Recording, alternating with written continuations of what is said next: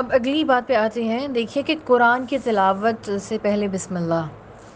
اور سورت کے سورت کے شروع سے شروع پہ جو ہے وہ بسم اللہ کے احکامات.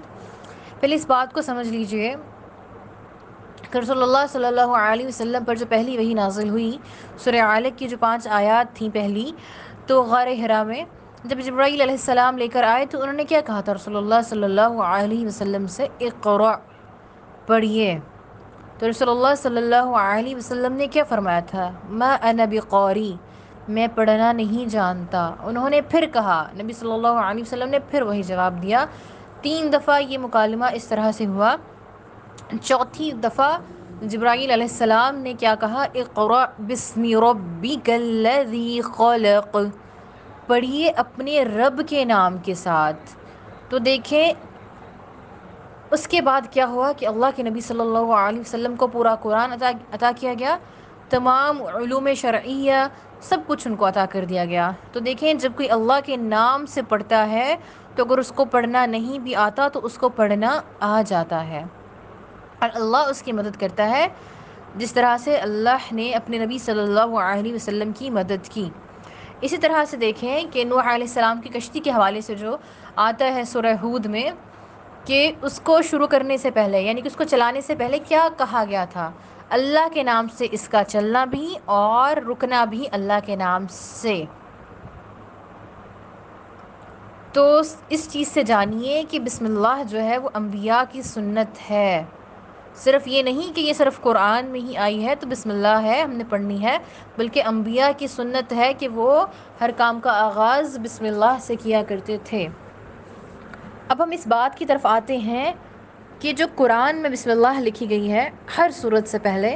تو کیا وہ ایک الگ الگ آیت ہے یا پھر وہ اس صورت کا حصہ ہے, یا اس کا کیا معاملہ ہے؟ تو اس چیز کو سمجھیے کہ دیکھیں ہر جہاں پہ ایک نئی صورت کا آغاز ہوتا ہے اور پچھلی صورت کا اختتام ہو رہا ہوتا ہے وہاں پہ بسم اللہ ہوتی ہے. جیسے کہ اب پہلی صورت شروع ہوئی سورہ فاتحہ کے بعد جہاں پہ اس کا اینڈ ہوا, اس کے بعد سورہ بقرہ کے آغاز پہ بسم اللہ لکھی ہوئی ہے.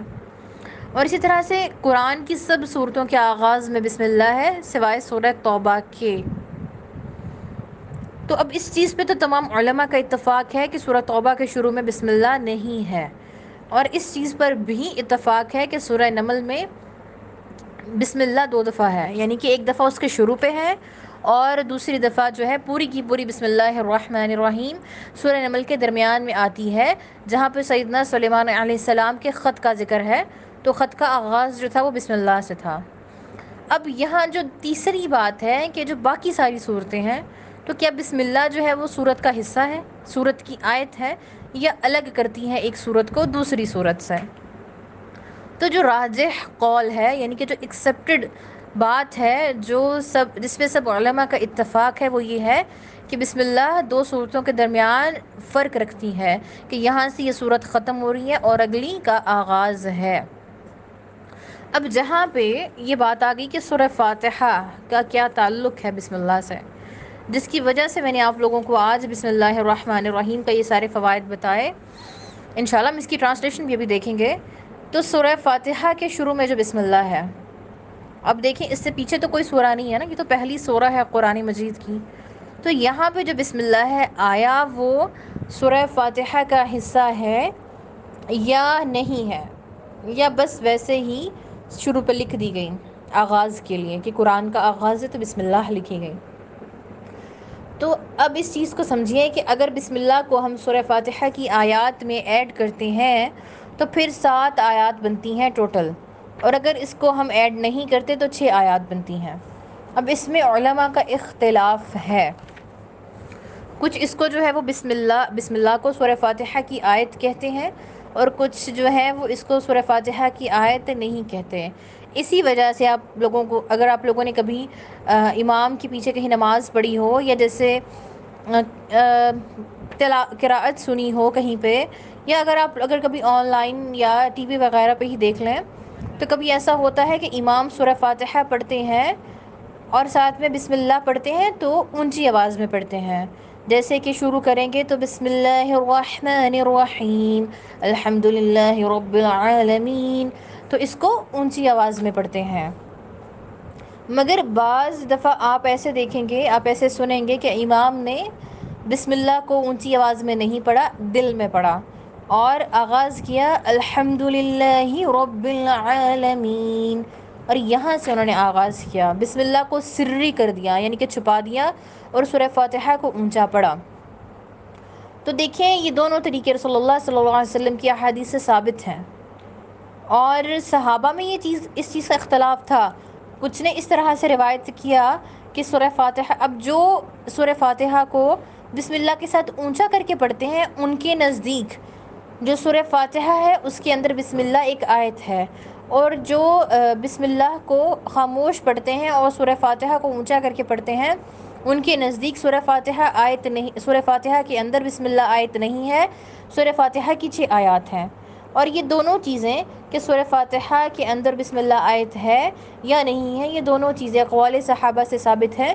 اور دونوں طریقے جائز ہیں۔ اور اگر آپ بسم اللہ کی سات آیات سمجھیں گے تو اس چیز پہ بھی کوئی مغالطہ نہیں ہے، یہ بھی جائز ہے، اور اگر آپ چھ مانیں گے تو یہ بھی جائز ہے۔ اور اسی طرح سے اگر آپ نماز میں اونچا، اگر آپ مثال کے طور پہ جیسے کوئی امام ہے یا جیسے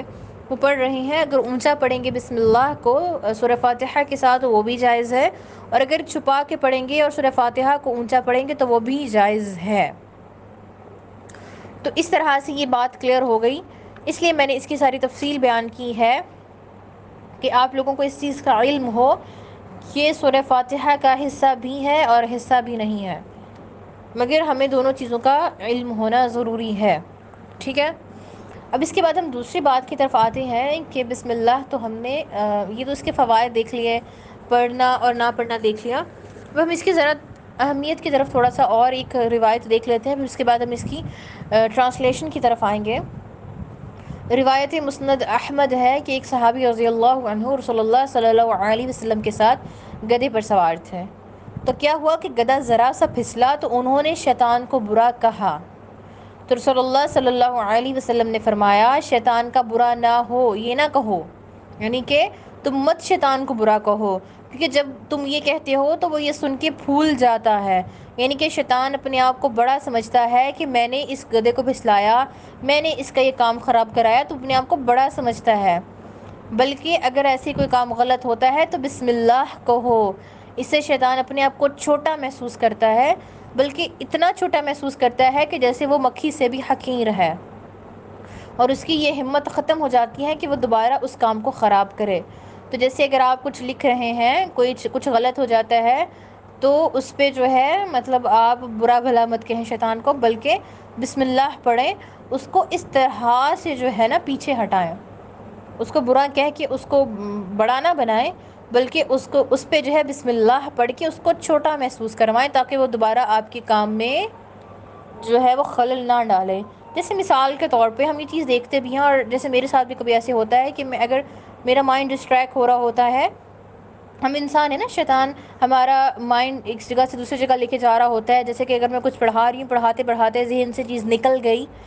بھلا دی بھلا دی اگر شیطان نے میرے دماغ میں کوئی اور خیال لا کے، تو میں ساتھ ہی فوراً بسم اللہ پڑھتی ہوں،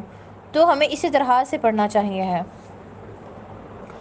اور اس کے بعد اب آتے ہیں بسم اللہ کے ترجمے کی طرف۔ بسم اللہ الرحمن الرحیم،